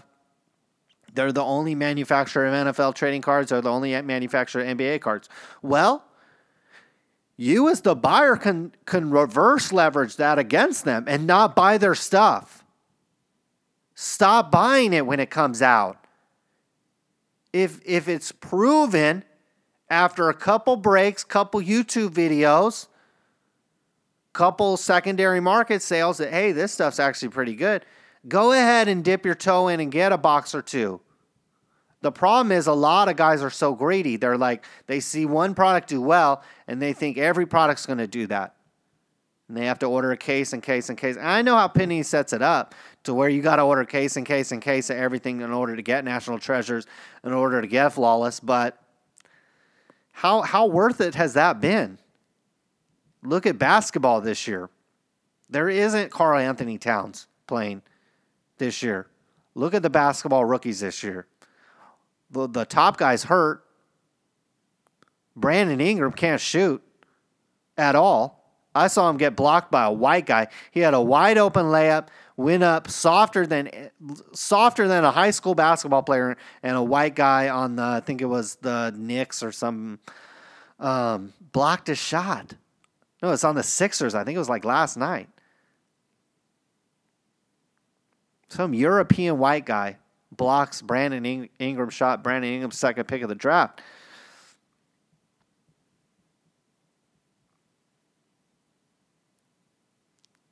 I mean, if he dunked it on him there, then I'd, it'd be different. But Brandon Ingram's shooting about thirty percent from the field. The other N B A rookies ain't ain't doing much. So I'd stop buying N B A. Forget, why would you want to buy Flawless? Why would you want to? It's not like it's not going to be there if you don't buy it. It's not like Panini's not going to make it if you guys don't buy. It's not like the distributors aren't going to buy it and ain't going to try to sell it. Just wait. Stop buying this stuff, especially Panini Replay and all this stuff. Just wait. It's not like you can't buy this stuff on the secondary market either. On the high end and the low end. I mean, I can I can buy a Flawless case or a National Treasures case right now if I wanted to.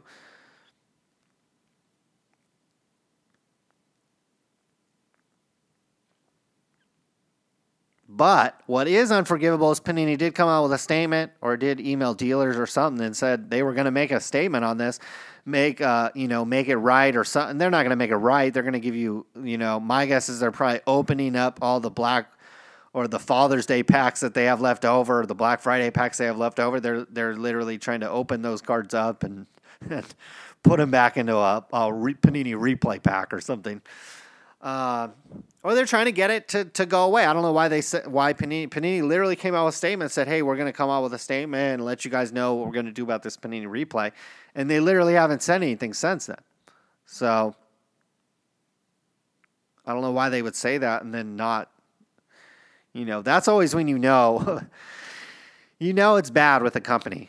Like for me, it's like affiliate with in the like affiliate marketing. You know. You know it's bad when the, they, they send you an email and say, "Oh, we're gonna cut we're gonna cut what we pay out affiliates, but we're not gonna tell you yet." That's when you know it's gonna be really bad, and you really need to go try to make some money some other way. But uh, yeah, when Panini says, instead of just coming out with a statement saying, "Hey, we're sorry, Panini Replay sucks. It's not exactly what you guys expected it was gonna be. Here's what we're gonna do." They tell you, "Oh, we're going to do something like that, but we'll tell you at a later date." Not good. I definitely wouldn't stand for it. I definitely would just stop buying, especially Panini.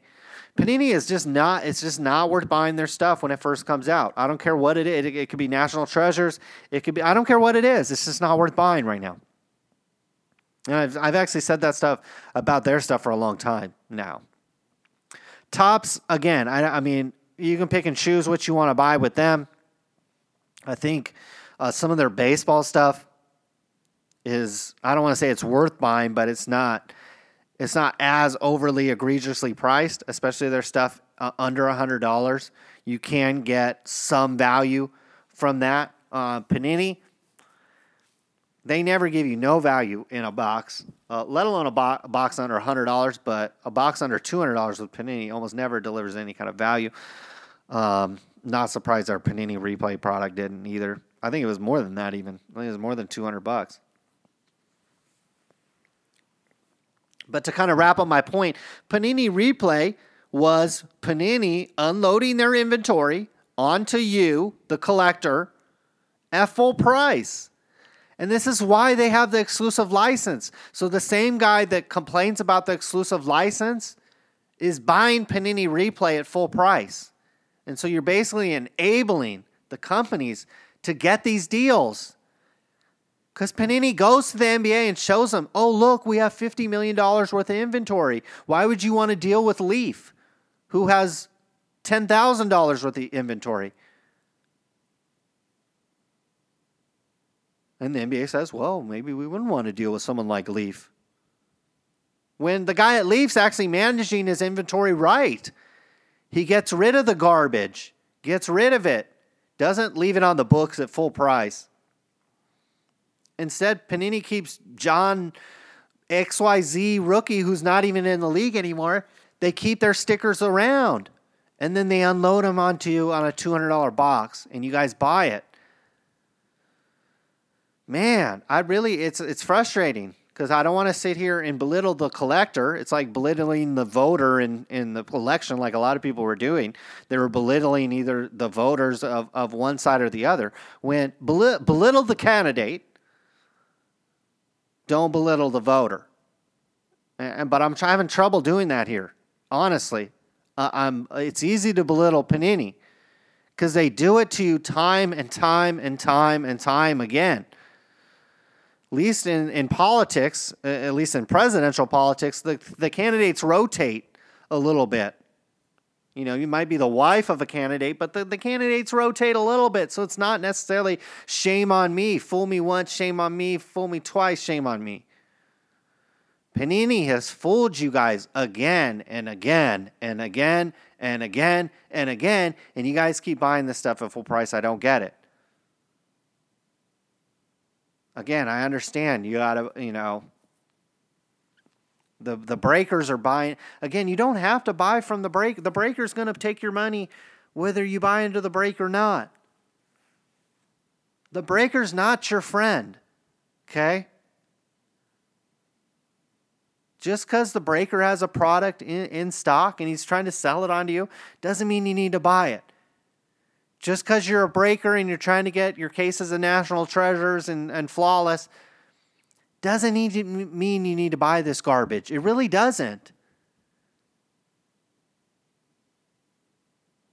Because the you know last time I checked an in-stock list, uh, Flawless and National Treasures is on there. You could buy it right now. It doesn't sell out. A lot of this stuff doesn't sell out. It's not nearly as rare as, as it seems.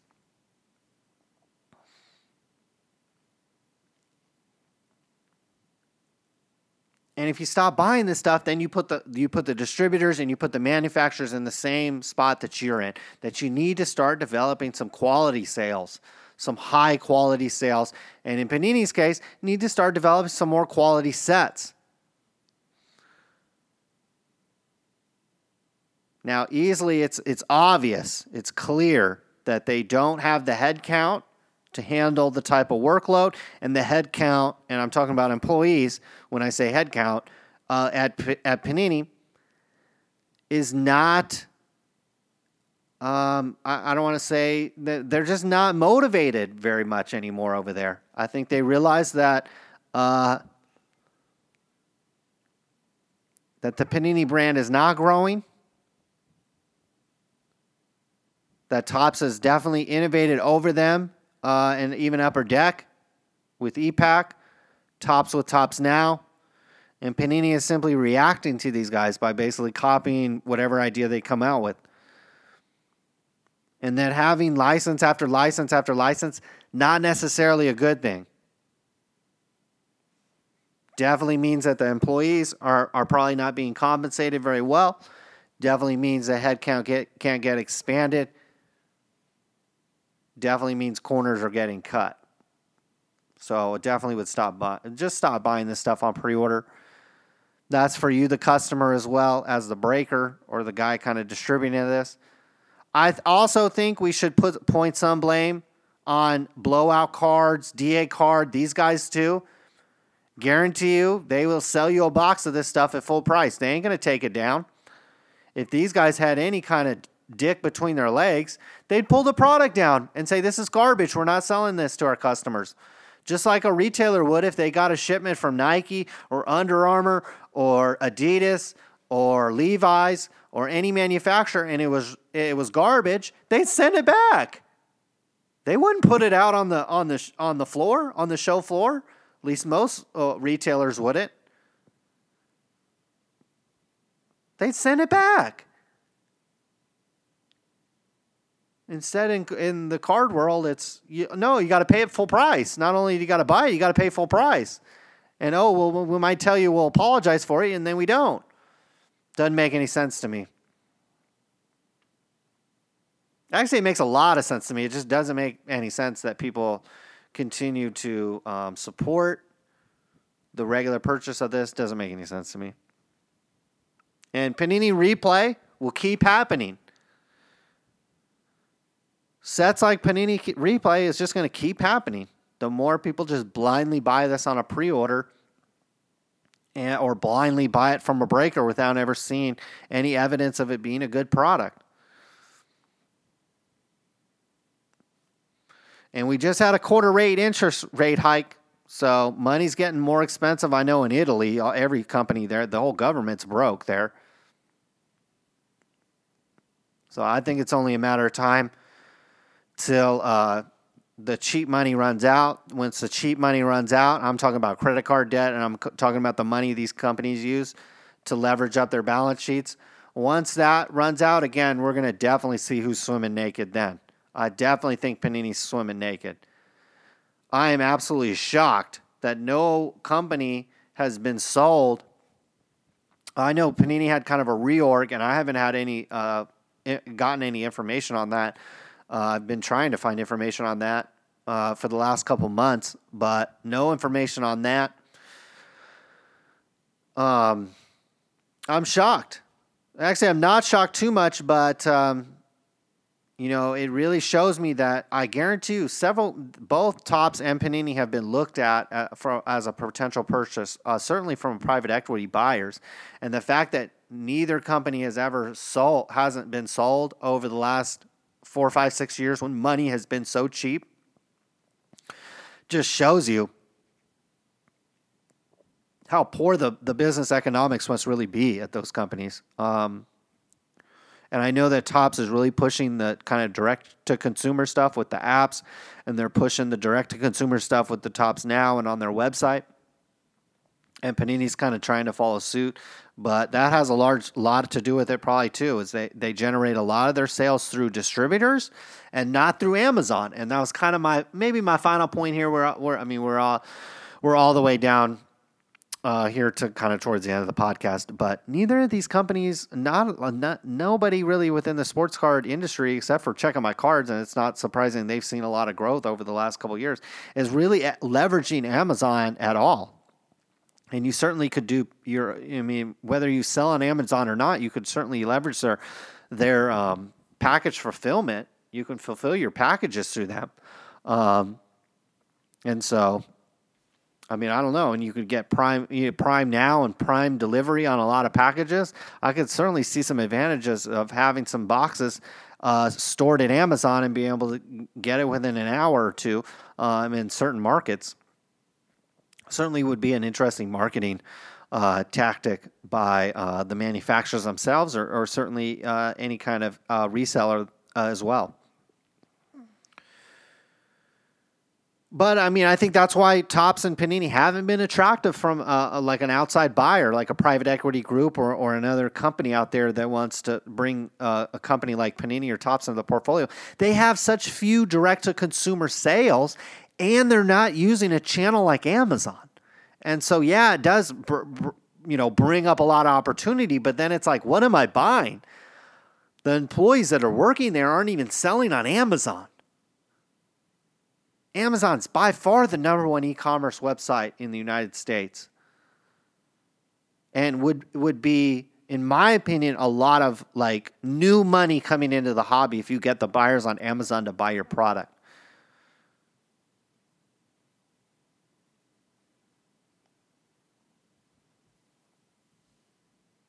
And if you look at the, the stats on Amazon, that they're just staggering compared to other e-commerce retailers.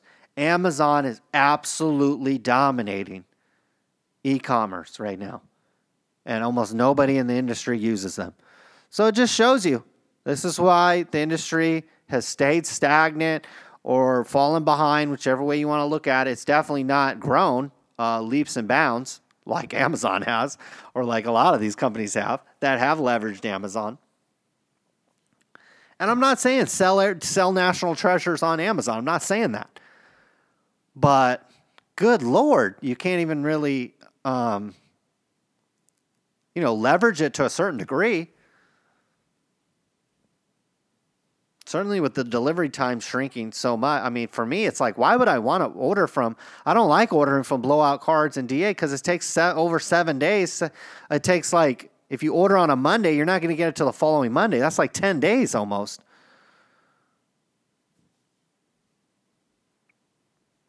I meant to say, you, you order on a Monday, sometimes you don't get it out here on the West Coast till like Wednesday, following Wednesday. That's, I mean... You know, in the in the, the age of ordering it at eight a.m. and getting it at eight p.m. on Amazon, it'd sure be different. Um, but that about wraps it up, folks, now that we're talking about Amazon um, and uh, distribution. Not the, probably not the most exciting topic, so we'll end it here. Um, but hopefully you enjoyed today's show. A little bit of checking my card stuff, a little bit of uh, little bit of P S A, a little bit of grading stuff, a little bit of ways to save some money. Again, check out eBay. Check out eBay Bucks. So if you're buying regularly on eBay, you might as well save another point or two over the course of the year. If you're spending two, three thousand dollars or more, that money's definitely going to add up. Certainly would add an extra card or two to your portfolio, or certainly add a couple bucks in your wallet, and you maybe go get the wife something to keep her off your back. You know, a gold necklace here and there might keep her from uh, wondering what all those Mickey Mantles are doing in the closet. Um, so definitely highly recommend that. Um, Jeremy McNichols, we'll say it one more time. Uh, I think he's going to be a good football player if he can stay healthy. Good two-way uh, player, uh, you know, ca- catching and running at the at the running back position. And uh, yeah, you got to stop buying this Panini stuff on pre-order. This goes for group breakers, the, especially in M- N B A this year. I don't see any reason why. Yeah, there there might be a payoff for National Treasures or Flawless in the end, but there's not really that hot, hot, hot, hot rookie right now. So why why blow your wad trying to keep up your pre-order limit on your on your stuff when the payoff's not even going to be that good? And you might as well just, I mean, if the payoff's not going to be that good, that means Flawless and National Treasures and this stuff's going to go in stock at, at dealers. So it's going to hit the in-stock list.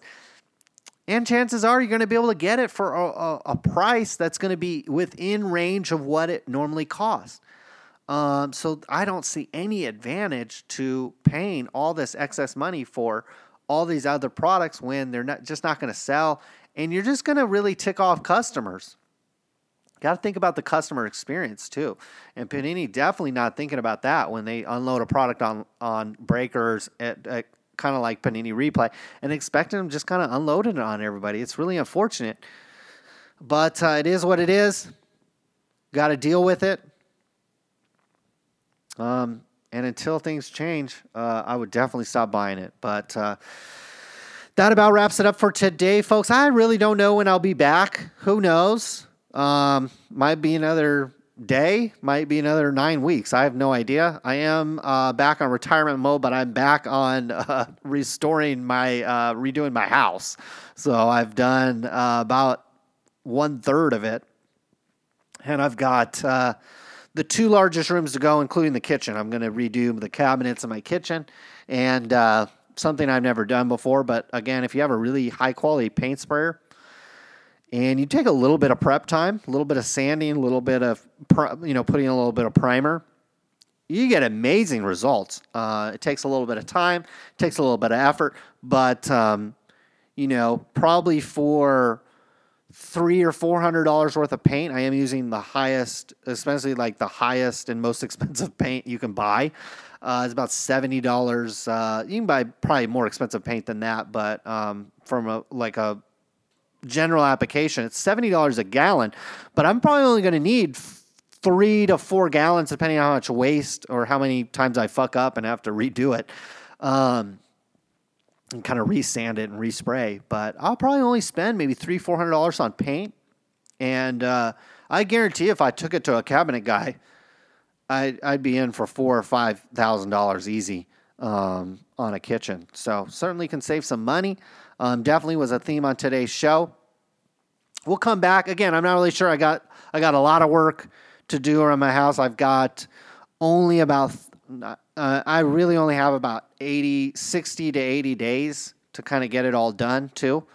Um, so how much time I'll have to do a podcast, I have no idea. But until then, uh, I just want to let you guys know I appreciate everybody that listens, everybody that shot me an email, um, a tweet, a text over the last uh, couple weeks. Everything's all good. Uh, everything's great, in fact. Um, so I'll be back some other time, some other place. But until then, we are out of here.